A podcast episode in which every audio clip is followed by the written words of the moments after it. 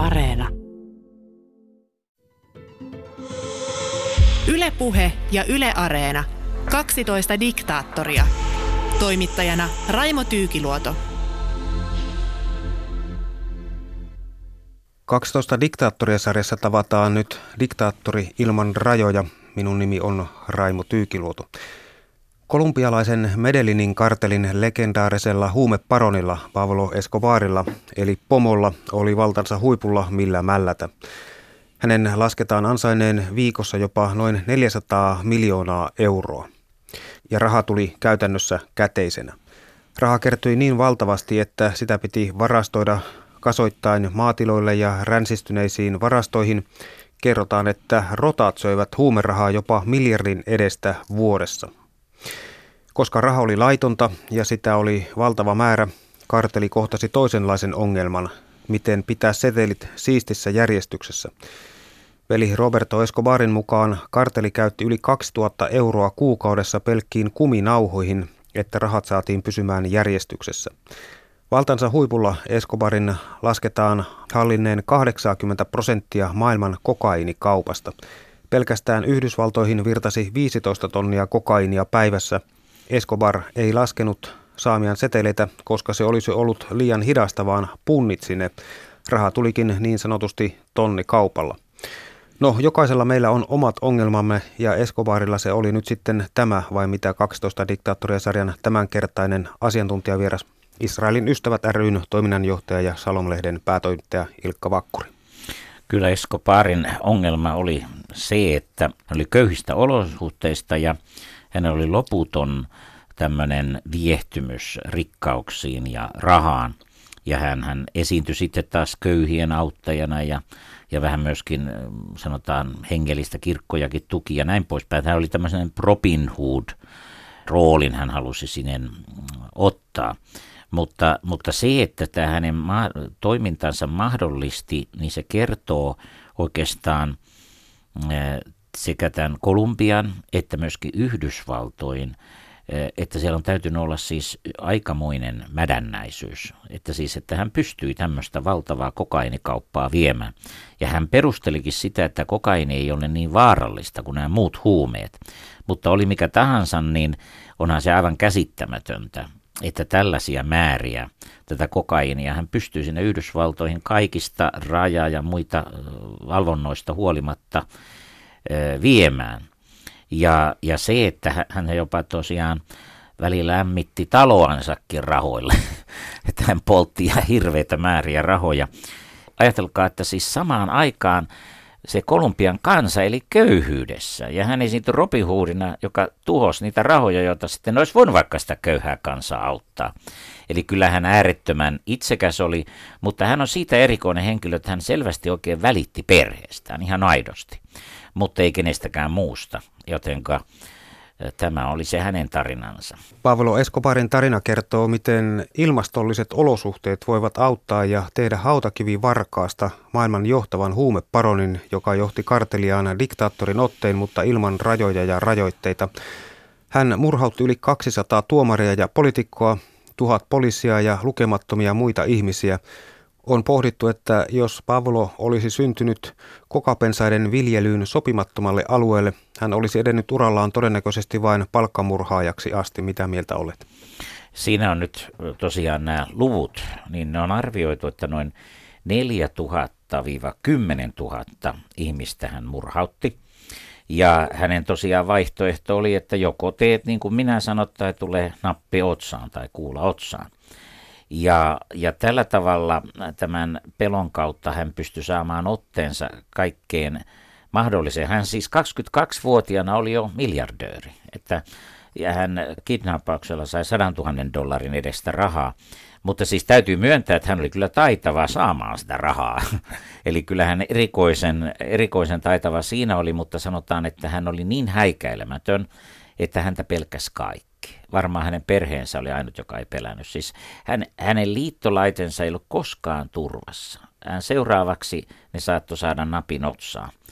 Ja tämä on ihan niin kuin sanotaan, jos puhutaan niin kuin luonnevikasista ja tämmöisistä, niin tämä on jotakin ihan huippuansa, että, että ihmisillä on niin häikäilemätön, että mikään, ja sitten kun siinä on mitään järkeä, kun hänellä oli jo valtavat omaisuudet, aina vaan piti saada lisää. No katsotaan hivenen tota Pablo Escobarin taustaa, eli Pablo Escobar syntyi Rio Negrossa Kolumbiassa vuonna 1949. Hänen isänsä oli maanviljelijä ja äitinsä luokan opettaja. Escobar kasvoi Medellinin esikaupunkialueella Envikadossa, jossa hän vietti nuoruutensa ja jossa aloitti myös rikollisen uransa. Escobar kertoi usein imako syistä perheensä olleen köyhä, mutta todellisuudessa ainakin sanotaan, että perhe oli jotakuinkin keskiluokkaa ainakin, jos äitikin oli opettaja. Pablo Escobar jätti lukion kesken vuonna 1966 hieman ennen 17-vuotis syntymäpäiväänsä. Pablo oli ilmoittanut äidille aikomansa tulla miljonääriksi ennen kuin täyttää 22 vuotta, niin kuin Ilkka tuossa juuri, juuri mainitsit. Olikohan Vaplo jo tuossa vaiheessa siis tehnyt johtopäätöksen, että kauppa se on, joka kannattaa ja tässä tapauksessa salakauppa? Kyllä, siis, siis hänellä oli semmoinen oikein taito haistaa, mi, mi, mistä sitä rahaa saadaan ja mikä, kun hän ei ollut mitään, hän oli niin häikäilemätön, että mikä tahansa kävi.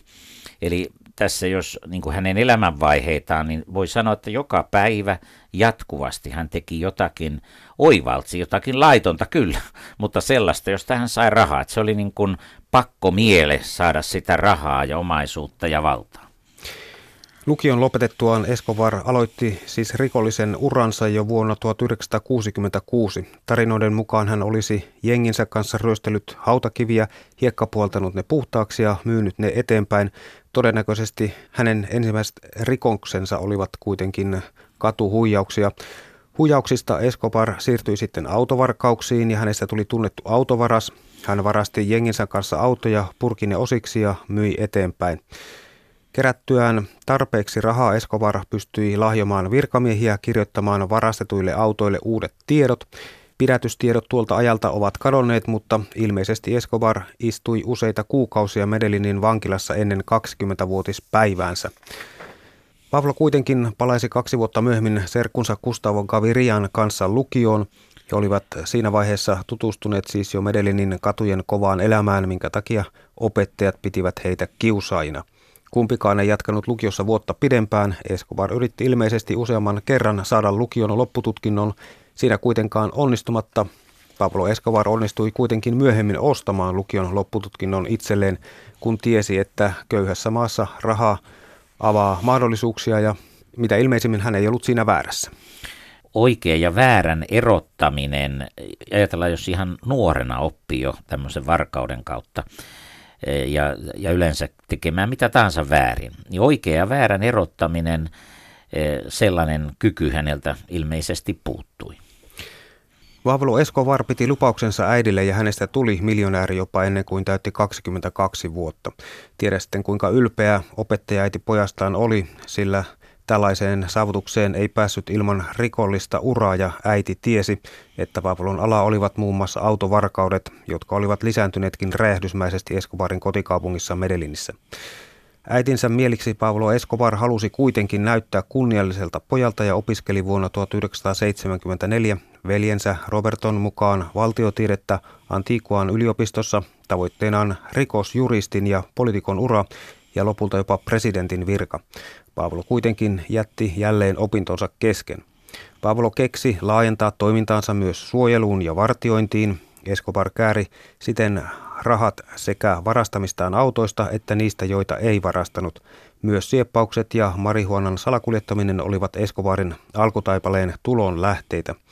Escobar huomasi, että erityisesti ihmisten sieppaaminen ja lunnaiden vaatiminen oli erityisen tuottoisaa ja helppoa liiketoimintaa. Vuonna 1971 hän osuikin kultasuonen, kun hänen apurinsa kidnappasivat teollisuuspohatta Diego Etsavarian. Etsavarian perhe maksoi mukisematta lunnaiksi pyydetyt 50 000 dollaria. Etsavaria ei kuitenkaan vapautettu, vaan häntä pieksettiin kuuden viikon ajan ja lopuksi kuristettiin kuoliaksi ja heitettiin rotkoon. Kaupungin hyväosaiset järkyttyivät, mutta slummien asukkaat riemastuivat. Tämä oli myös ensimmäinen varoitus maailmalle, että pomo oli syntynyt, eli Pablo Escobarin rahan ja vallan himolla ei ollut siis rajoja. Tämä pitää paikkansa ja siis 50 000 dollarin sijaan on esitetty myöskin, että siinä olisi ollut 100 000 dollaria vaihtanut nämä lunnaiksi. En tiedä sitten Eh, mutta joka tapauksessa suurista rahasta oli kysymys. Se on hänelle oli tunnusomaista eh, tämmöinen kiduttaminen, tappaminen ja saada nimenomaan ne uhrit kärsimään ja tämän kärsimyksellä pelottaminen. Että monesti hän ei tarvinnut ketään tappaa, kun hän vaan oli niin julmaa tehnyt, niin lähetetään vaikka vastustajan pää postissa, niin kyllä se poliitikkokin tekee niin kuin Escobar sanoo. Eli käytännössä hän siis välillä johti sen alueen asioita ja välillä hän oli jopa ihan koko Kolumbiassa vaikutusvaltainen kulissien takana. Escobar meni vuonna 1976 naimisiin 15-vuotiaan Maria Victoria Enaho Veijehon kanssa. Vaikka Escobar tunnettiin useista avioliiton ulkopuolisista suhteistaan, he pysyivät naimisissa Escobarin kuolemaan asti ja saivat kaksi lasta Juan Pavlon ja Manuelan. Eli hän oli uskollinen vaimolleen omalla tavallaan. Kyllä, mutta siis se oikeastaan oli siellä mafiapiireissä tai tämmöisissä piireissä hyvin tavallista, että oli näitä ulkopuolisia suhteita, mutta siitä huolimatta tämä mm, avioliitto pidettiin niin kulissina, mutta tässä tapauksessa se ei ilmeisesti ollut kulissi. Hän oikeasti kaikki viittaa, rakasti vaimoa ja näitä lapsiaan, että siinä ei tuntunut, ainakaan mitä meillä on tietoa, niin ei ole siitä epäilystä. Mutta se, että hän sitten saattoi olla kaikkia muita kohtaan niin julma kuin oli – niin sitten on haettu, että mikä, mikä tähän johtui, mutta ilmeisesti juuri se, että hän kasvoi tähän väkivaltaan ja suoraan sanoen pahuuteen ja, nau, ja hän niin kuin nautti siitä pahuudesta, ei sitä muuten voi selittää. Ehkä hän sopeutui pahuuteen. Varmasti näin on. Näin on. Kolumbiassa huumebisnekseen Escobar tutustui 1970-luvulla ja nousi nopeasti alamaailman huumebisneksen huipulle. Sanotaan, että ei ehkä siksi, että hän olisi ollut lahjakas, vaan siksi, että muut Kolumbian huumebisnestä pyörittävät olivat niin tyhmiä, miltä kuulostaa Israelin ystävät ryn toiminnanjohtaja ja Salomlehden päätoimittaja Ilkka Vakkuri. No tietysti tyhmä sana riippuu, mitä sillä nyt tarkoitetaan, että en tiedä kuinka korkea hänen älykkyysosamääränsä, jos sillä lailla ajatellaan, mutta, mutta siis sanotaan, että hän oli luova. Se oli poikkeus kaikissa tässä rikollisessa toiminnassa. Hän koko ajan keksi uutta. Ja hän myöskin keksi, kuinka nämä muut ryhmät syrjäytetään ja miten ne huumeet saadaan. Hän teki Norjakan kanssa yhteistyötä monen munkin kanssa. Että hän niin kuin taitavasti sai sen käytännön homman pyörimään lahjomalla, kiristämällä, uhkaamalla. E, et sitä ei voi kieltää. Et siis hän, oli niin tämmöinen hyvin aktiivinen ja, ja, ja kekseliäs. Ja sanotaan, että ellei kokapensaan viljely olisi ollut ehdottomasti paras tulonlähde kolumbialaisen maakunnan talonpojalle, Pablo olisi jäänyt pikkurikollisen tasolle ja väkivaltaisuutensa ansiosta ehkä kohonnut palkkamurhaajaksi, mutta ei ainakaan noussut miehiksi, jonka omaisuus nousisi miljardeihin. Se on varmasti totta. En itsekin sanoi. Eli hän loi sinne organisaation, loi tarpeen. Siis hän markkinoi tätä kokaiinia juuri miedompana huumeena. Ja sen takia se Yhdysvaltoissakin meni, että monet ajautu sitten sitä käyttämään, vaikka sekin oli ihan turmiollinen huume. Hän itse ei tainnut kuitenkaan sortua tähän huumeeseen. No se on juuri se hänen kekseliäisyytensä. Hän tajusi sen, että jos hän tulee huume riippuvaiseksi, eh, ei hän myöskään alkoholiriippuvaiseksi tiettävästi tullut, niin silloin hän menettää otteen. Että hän toimi siinä mielessä kyllä viisaasti. Että siis hänellä hän pysyi jopa silloinkin, kun hän oli tavallaan vankilassa, vaikka se itse järjesti luksusolot, siellä oli uima-altaat ja kaikki muut, joten tavallisesti vankilassa ehkä ole, niin, niin hän pysyi siellä ihan selväpäisenä ja koko päivät hän teki töitä ja pyöritti sitä kardellia. Eli toisin sanoen hän kyllä tiesi, mitä hän Amerikkaan vei. Kyllä, ehdottomasti hän tiesi. Siis siitä ei niin kuin epäilystäkään. Siis hänellä oli joku tämmöinen nautinto ylipäänsä aiheuttaa – toisille tuskaa. Hän perusteli sen, että hän aiheuttaa, että on niin kuin Robin Hood, että panee rikkaat kärsimään ja Amerikassa on rikkaita ja jotakin muuta, mutta sehän on päinvastoin. Siellä Amerikassahan ne pahiten kärsii ne köyhät, jotka tulee huumeriippuviksi. Kovan maineen saanut Escobar päätti siis laajentaa liiketoimintaansa ja perusti laboratorioita kokainin tuotantoa varten. Suurta osaa Medelinin huumekaupasta hallitsi kuitenkin Fabio Restrepo, mutta hänet murhattiin ja kaupungin huumekauppa ajautui kuinka ollakaan Escobarin käsiin. Hän oli tosiaan taitava siinä, että hän sai nämä vastustajat tuhottua. E, hän siis ei tuhonnut ainoastaan sitä vastustavaa, kaikki sen vastustajan tärkeimmät avu, apumiehet. Hän saattoi jopa tehdä niin, että hän aloitti näistä apumiehistä ja sitten päätyi vasta siihen pääpomoon, jota muuten sitten häntä vastaakin käytettiin, että kun häntä haluttiin kiinni, niin ruvettiin hänen alijohtajansa ottamaan kiinni. Ja, ja se tavallaan sitten myöhemmin johtikin hänenkin kiinni jäämisensä.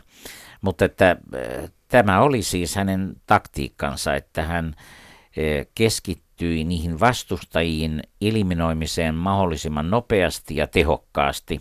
Ja se, että hän halusi ne hengiltä. Ja kun kokainin tuotanto oli saatu sitten käyntiin ja infra rakennettua, seuraava steppi oli, että Escobar osti pieniä urheilulentokoneita Miamista ja värväsi lentäjiä sukkuloimaan koneilla Yhdysvaltojen ja Escobarin latinalaisessa Amerikassa oleiden lentokenttien välillä. Joo, tämä on sikäli mielenkiintoista, että meidän tietojen mukaan ensimmäisiä lasteja hän itse ajoi tai, ohjasi lentokoneella ja ne oli sinne kiinnitetty laskeutumisen pyöri pyörii nämä huumeet, mutta myöhemmin hän sitten sai näitä lentäjiä. Ajatelkaa siis, niiden lentäjien palkka tämmöistä yhdestä keikasta saattoi olla 500 000 dollaria. Niin se on kyllä aikamoinen houkutus. Ja siihen liittyi täydellinen vaitiolovelvollisuus ja lentäjä tiesi, että jos hän vuotaa, niin se on sitten henki pois. Siinä on koko ajan epäily, että miten se oli mahdollista koska pitää nyt huomioon ottaa, että toisaalta Yhdysvallat kävi huumeiden vastaista sotaa, niillä on valtavat organisaatiot valvoa. Niin miten tämä kaikki oli mahdollista? Oliko siis jossakin jotakin tukea? Oliko Escobarilla ja Noriekalla jonkinlaista, mi, mi, liittyykö ne johonkin näihin salaisiin rahoihin? Oliko Escobar jotenkin rahoittamassa jotain sellaista Seijan tai jonkun projektia? Sitä me ei tiedetä.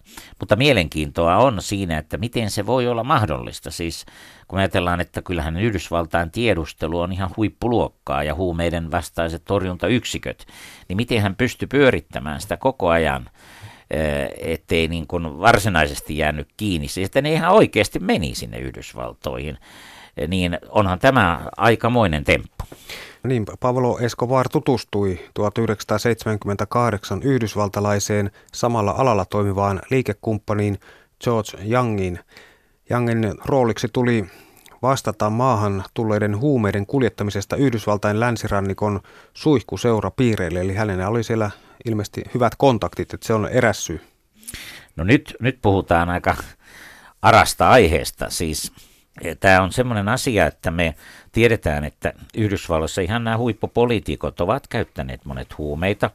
Ja näissä niin sanotussa suihkupiireissä erityispiireissä, niin rikkaissa piireissä, eihän se ole mikään salaisuus, kuuluisat näyttelijät, laulajat, niin monet ovat kuolleet huumeaineen tuota, annoksiin. Niin kysymys on siitä, että jos vaikutusvaltaiset ihmiset käyttää ja ajautuu huumeisiin ja haluaa huumeita, niin vaikuttaako ne koko organisaation? Siis onko itse asiassa Yhdysvalloissa ainakin aikaisemmin ollut sellaista, että siellä on ollut tämmöisiä yhdyshenkilöitä, siis jotka poliitikot on hyväksyneet, vaikutusvaltaiset, ja tällä tavalla he on saaneet. Mistä ne muuten, jostakin niitä huumeita on saatava, ja jokainen meistä tietää, että joka tulee huume riippuvaiseksi, hän on hyvin epätoivoinen, ja vaikka tekee mitä. Ja jos ne vaikutusvaltaiset ihmiset on epätoivoisia, niin kyllä ne pystyy varmasti vaikuttamaan asioihin.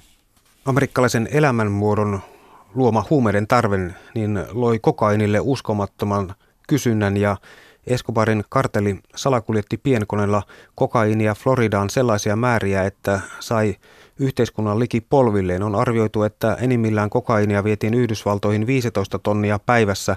Escobarin kerrotaan ansainneen noin 420 miljoonaa dollaria viikossa.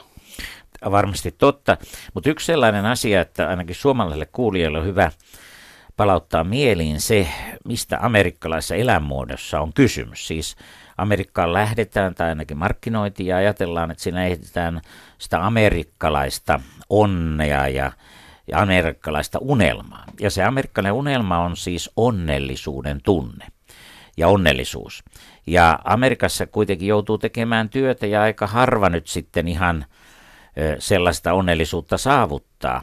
Ja silloin on olemassa tämä houkutus käyttää kokainia, käyttää huumeita, mutta tämän ymmärtäminen on ihan oleellinen asia, että amerikkalainen unelma on nimenomaan se onnellisuus.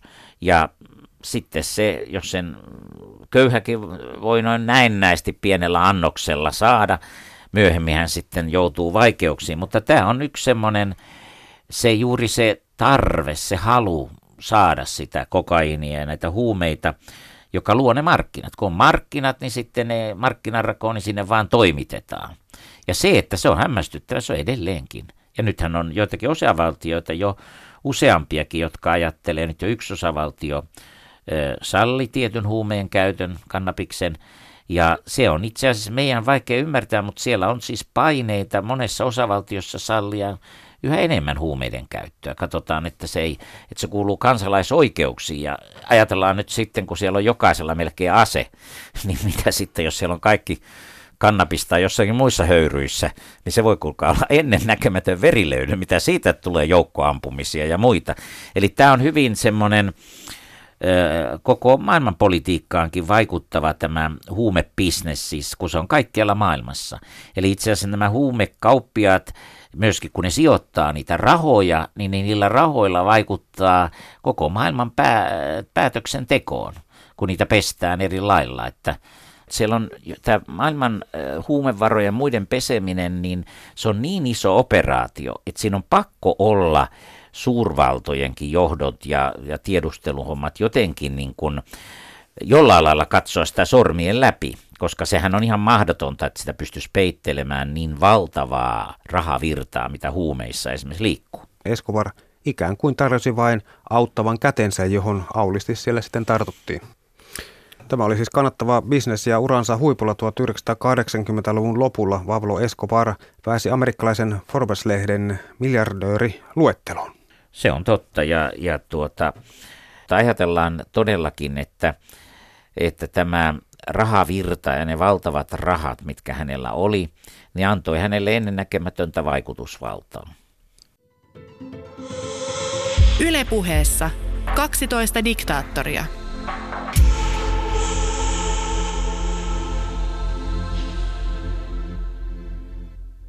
Israelin ystävät ryn toiminnanjohtaja ja Salomlehden päätoimittaja Ilkka Vakkuri, kun raha tuli ovista ja ikkunoista, Escobar maksoi kokainilaboratorioidensa työntekijöille hyvää palkkaa, mutta hän alkoi harrastaa Kolumbiassa myöskin sitten hyvän tekeväisyyttä. Se on totta, mutta siis äh, nyt tämä ajatus tämmöisestä Robin Hoodista ottaa rikkailta ja antaa köyhille, niin se ei ole niin yksilitteinen ollenkaan. Eli hänen avustuksensa kohdistui niihin, jotka olivat hänelle myötämielisiä. Eli, eli ei hän koko kansaa auttanut, eikä koko Kolumbian asema, eikä ihmisten asema hänen toimistaan ratkaisevasti parantanut, mutta, mutta hän antoi kuitenkin, sehän oli täysin Kolumbia korruptoitunut maa ja ollut vanhastaan, niin hän antoi kuitenkin semmoisen ikään kuin toivon tietyllä lailla, että, että tällainen köyhemmälle kansalle, että heillä on tämmöinen hyväntekijä, tavallaan niin kuin tämmöinen kummiset, joka huolehtii. Ja koska ihmisillä oli vaikea saada otetta siihen korruptoituneeseen järjestelmään, niin oli hyvä, että oli yksi korruption pyörittäjä, joka voi olla heille myötämielinen. Että sehän oli ihan kuin hänellä oli syntymäpäivätkin, niin ihan kummisedän tavoin kirjekuorissa hänelle kannettiin rahaa ja näin poispäin. Että siis tämä kummisetä filmi varmaan aika lailla kuvaa hänen asemansa vielä röyhkeämpänä. Että kyllä tämä varmaan ne Italiankin mafioosot kyllä kalpenee hänen rinnallaan. No kuitenkin niin Escobar käytti miljoonia Medellinin köyhimpien asuinalueiden kehittämiseen, näin, näin kerrotaan, ja hänen rahoillaan tai avustuksellaan rakennettiin teitä, sähkölinjoja ja jalkapallokenttiä. Hän myös aloitti asunnottomille suunnatun Barrio Bavolo Escobarin asuinalueen rakentamisen ja Escobar tarjoitui yhdessä vaiheessa jopa maksamaan pois koko Kolumbian valtion velan. Se on tietysti, nämä on tavallaan niin kuin lupaukset, täytyy suhtautua niin kuin poliitikotkin antaa niitä vaalia kaiken maailman lupauksia. Käytännössä hän kuitenkin hyvin sanotaanko suunnitelmallisesti antoi niitä rahoja, eli niiden tarkoituksena ei ollut vaan auttaa köyhää kansaa, vaan saada vaikutusvaltaa, saada ne poliitikot polvilleen, että ne sitten teki kaiken, mitä hän halusi. Eli ei, ei siinä nyt ihan tämmöinen vilpitön hyvän tekemistarkoitus vaan ollut. Ja kun ajatellaan, miten häikäilemätön ihminen, hänellä ei ollut hän oli ilmeisesti sellainen sosio- tai psykopaatti, jolla ei ollut tunteita toisia ihmisiä kohtaan, mutta jotastakin syystä omaa perhettään kohta kyllä. Itselleen Escobar osti vuonna 1978 63 miljoonalla dollarilla 24 kilometriä maata ja perusti sille Hacienda Napoles-nimisen tilan.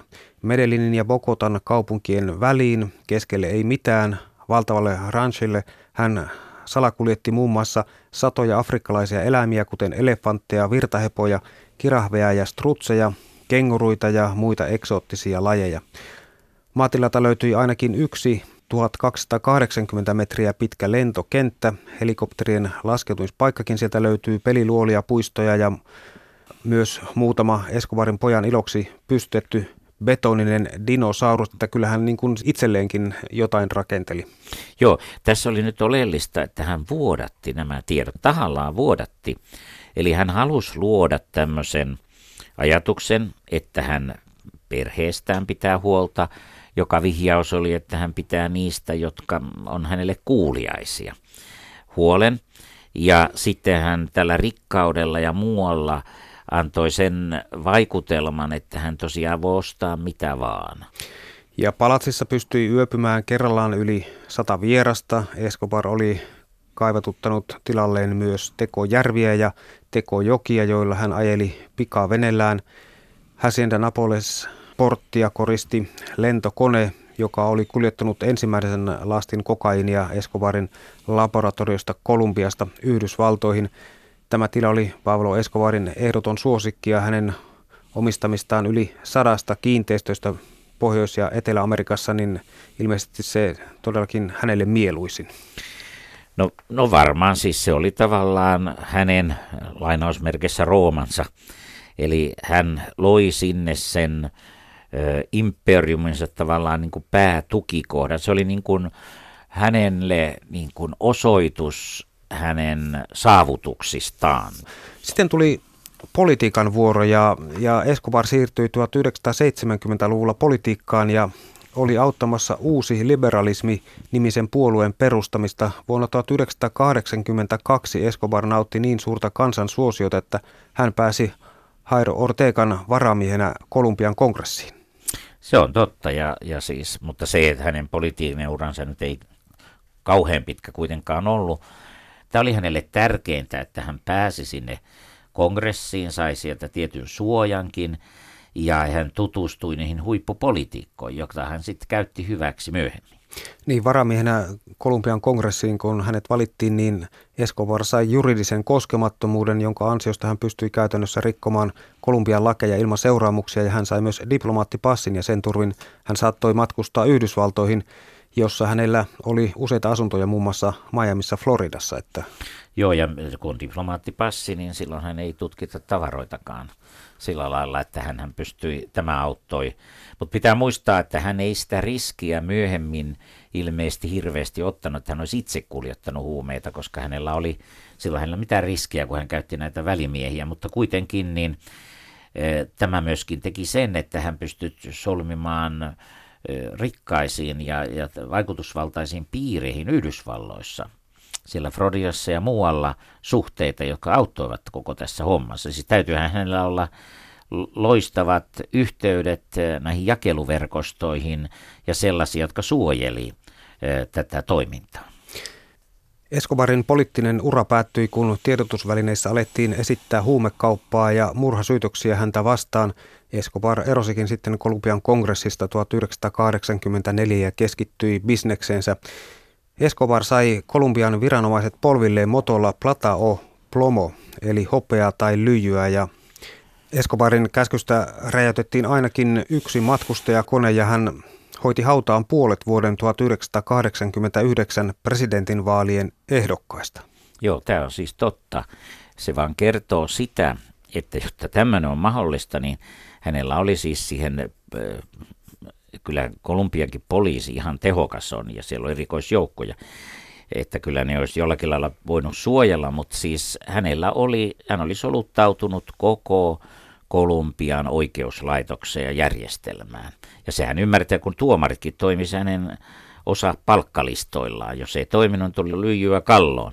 Eli, eli kyllä tämä oli jotenkin niin kuin taustalta äärettömän häikäilemättä tätä hänen toimintansa.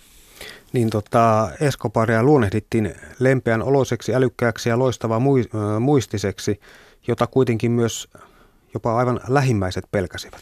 Joo, se on totta, totta tällaisia luonnehdinta, mutta yleensä diktaattoria kehutaankin. Sen takia he sitten sokeutuvat, kun lähipiirissä kaikki sanoo, että kaikki kannattaa. Ja sitten kuitenkaan ei lopultakaan, jos diktaattori kaatuu, niin niitä kannattajia ei enää sitten kovin paljon olekaan. Eli hän osasi esiintyä siis, koska hän oli, hänen tavoitteensa oli rikastua, saada vaikutusvaltaa keinolla millä hyvänsä.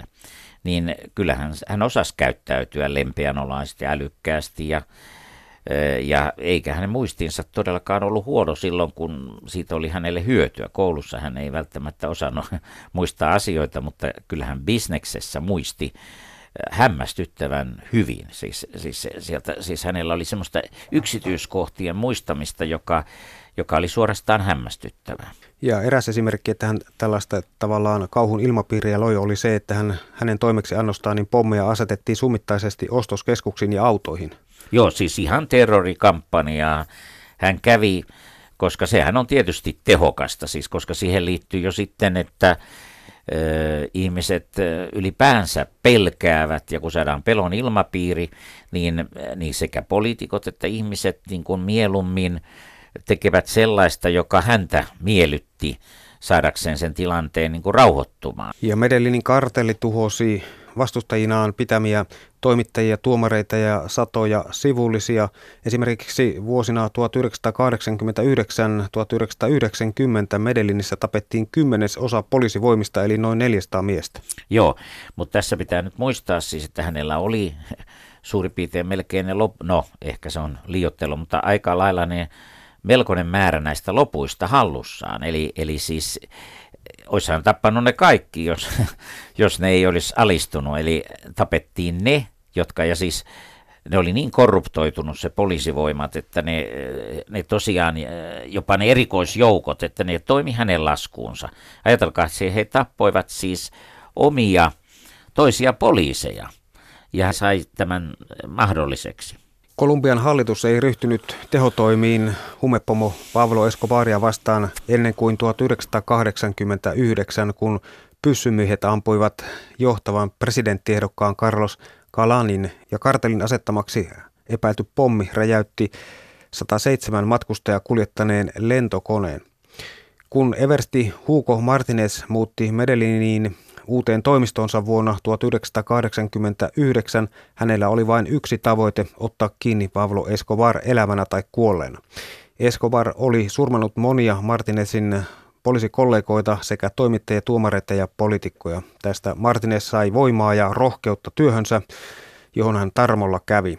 Kolumbiassa vallitsi vuoden ajan lähes sotatila ja Martinezin johtama 500 muualta tuodun sotilaan erikoisyksikkö takavarikoi suuria määriä kokainia, rahaa ja kultaa.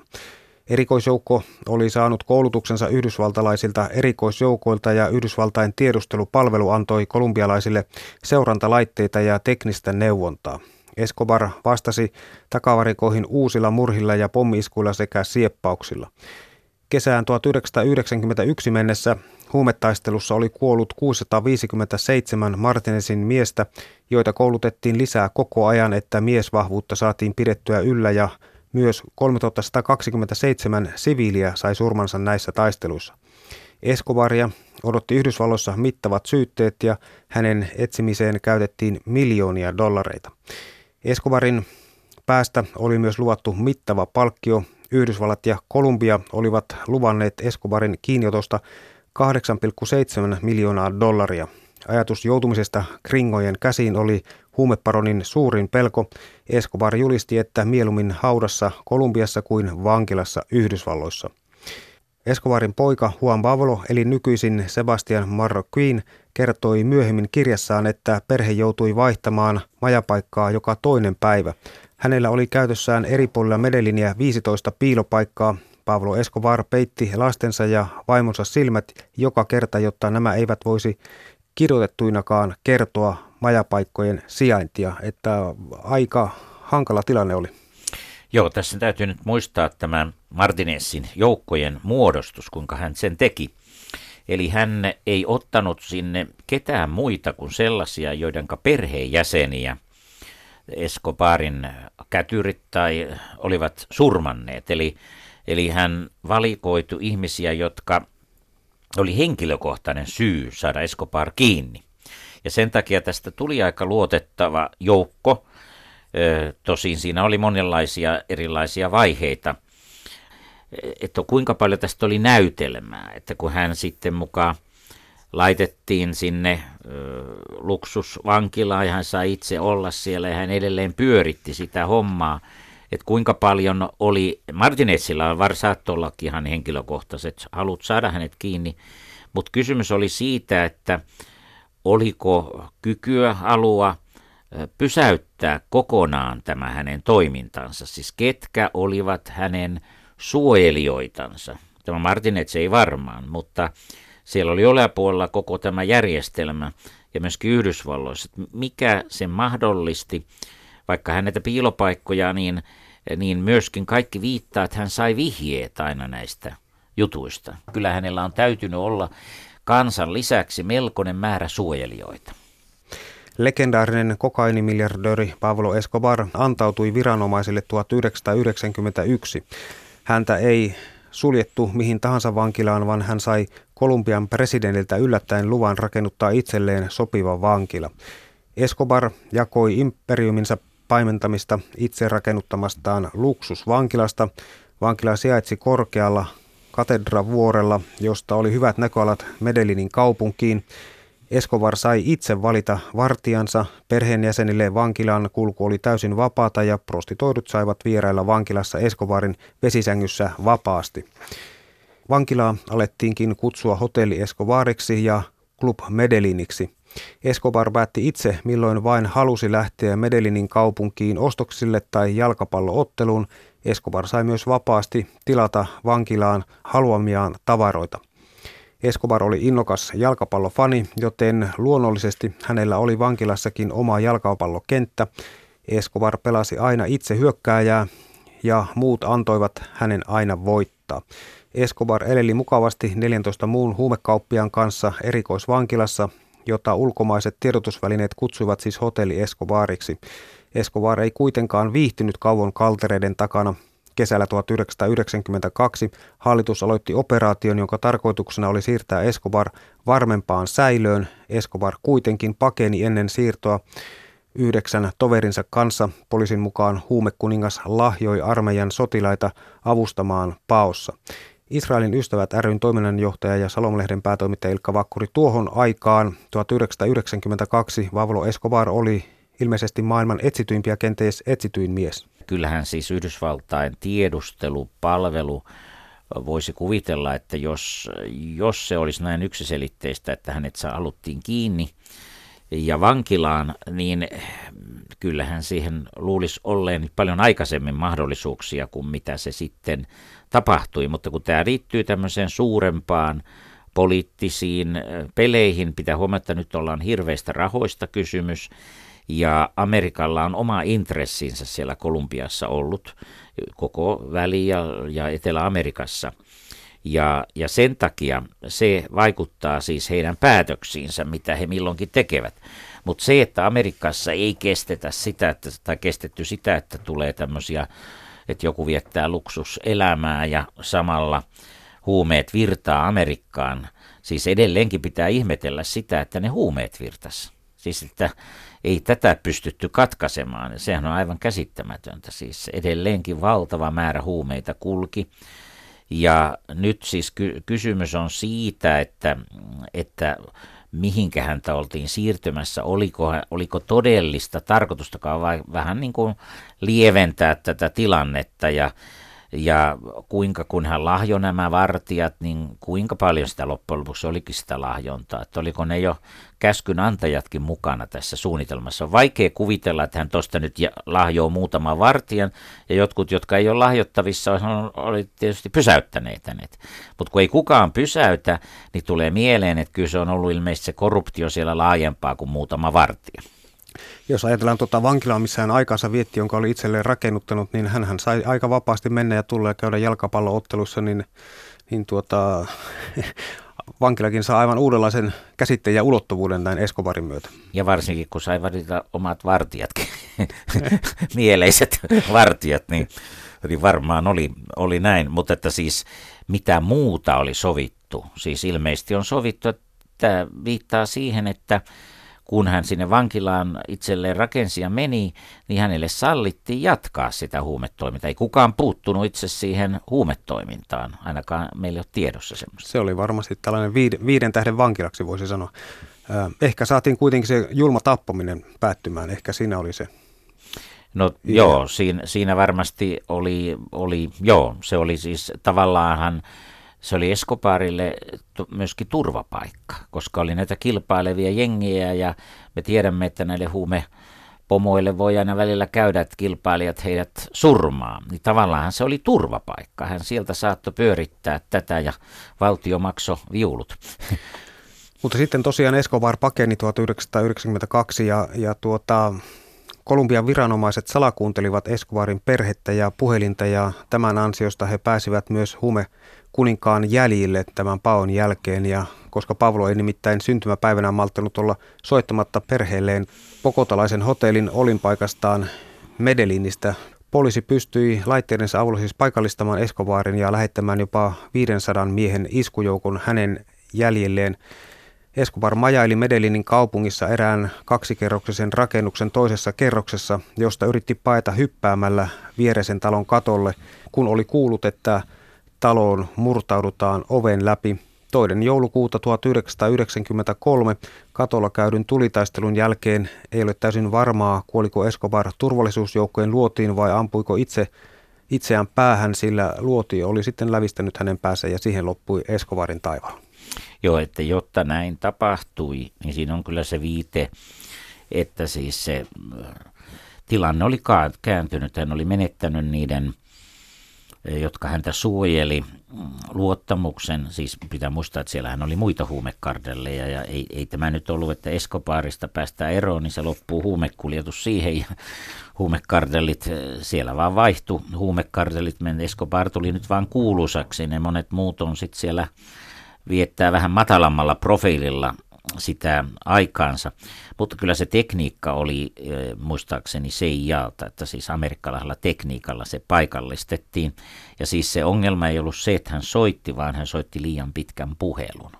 Eli kun siinä kului aikaa, niin se pystyttiin tämmöisessä lentokenästä, joka lensi siellä, niin se pystyi sieppaamaan ja pystyi aika tarkkaan paikallistamaan ja niin nämä joukot sitten toimivat, mutta siinä on semmoinen asia, jota on vähän epäilty, varmuuttahan siitä ei ole, että, mm, että hänet tarkoituksella surmattiin, koska hänellä olisi ollut niin paljon tietoa kaikesta korruptiosta ja kaikesta muusta, niin oli annettu ihan näille erikoisjoukoille tappokäsky, koska elävänä tai kuolleena, sanottiinkin jossakin, niin siis se oli niin kuin tälle järjestelmälle helpoin ratkaisu. Kun hän kuolee, niin hän ei pysty vuotamaan tietoja. Ja kun edelleen siellä huumekartellit sitten jatkoi elämäänsä ja me olemme autoaan tietomättömiä välttämättä, emme tiedäkään mitä kaikkea sen jälkeen on tapahtunut. Mutta Escobar oli 1980- ja 1990-luvuilla yksi maailman rikkaimmista ihmisistä ja hänen johtamansa Medellinin kartelli jakoi noin 80 prosenttia koko maailman kokainista. Karteli tuotti arvioiden mukaan voittoa 1980-luvun puolivälissä noin 420 miljoonaa dollaria viikossa, eli lähes 22 miljardia dollaria vuodessa. Escobarin omaa varallisuutta on lähes mahdotonta arvioida tarkasti. Suurimmat arviot liikkuvat 30 miljardissa dollarissa. Aikamoinen tarina. Ja se, mikä on mielenkiintoista, että mitä hänen omaisuudelleen tapahtui. Ja sitä monet toimittajatkin yrittivät saada selville. Hänen vaimonsa ei koskaan suostunut sanomaan niistä oikeastaan mitään. Jossakin ne on, ainakin osa. Hänen poikansa sitten lopulta suostui ja sanoi, että isän rahat meni siihen lahjomiseen, ettei jäänyt mitään jäljelle.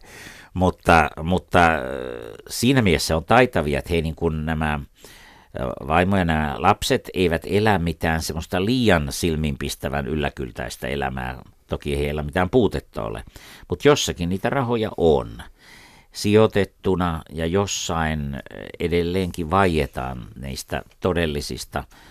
Hän on kuitenkin vaan ollut yksi, sanotaanko, keskeinen välikäsi, mutta jossain on niitä, jotka on se toiminnan mahdollistanut sekä Yhdysvalloissa, Kolumbiassa että muualla. Ja heistähän, heitähän ei ole saatu kiinni. Mm.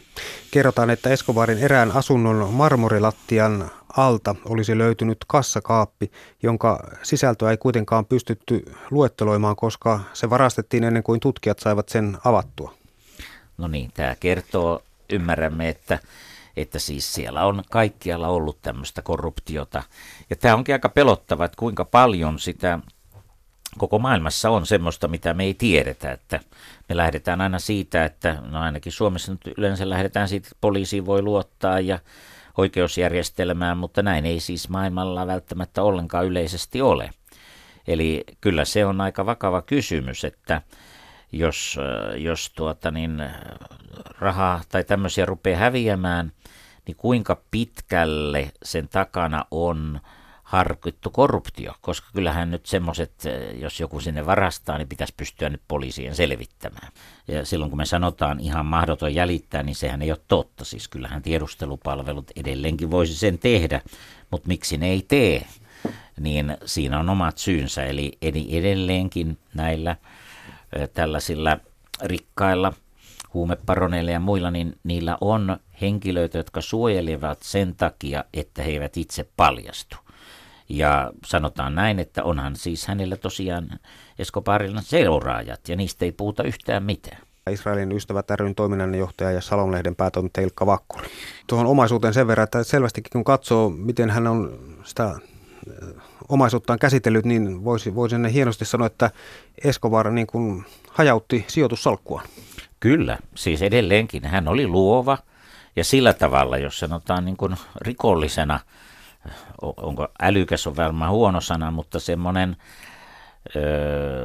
semmoinen hyvin tehokas, että hän kyllä tämän rahan sai niin poikimaan ja sai piilotettua sen hyvin. Eli sitä varten hänellä täytyy olla aivan oma organisaationsa, joka on sitten ainakin osittain paljastumatta. Eli meillä vielä jossain jonakin vaivana tullaan hämmästymään näistä rahanpesujen suuruuksista ja ketä siinä rahanpesussa loppujen lopuksi on mukana. Että me ollaan varmaan vasta ihan jäävuoren huippua kohdattu tänä päivänä. Ylepuheessa 12 diktaattoria –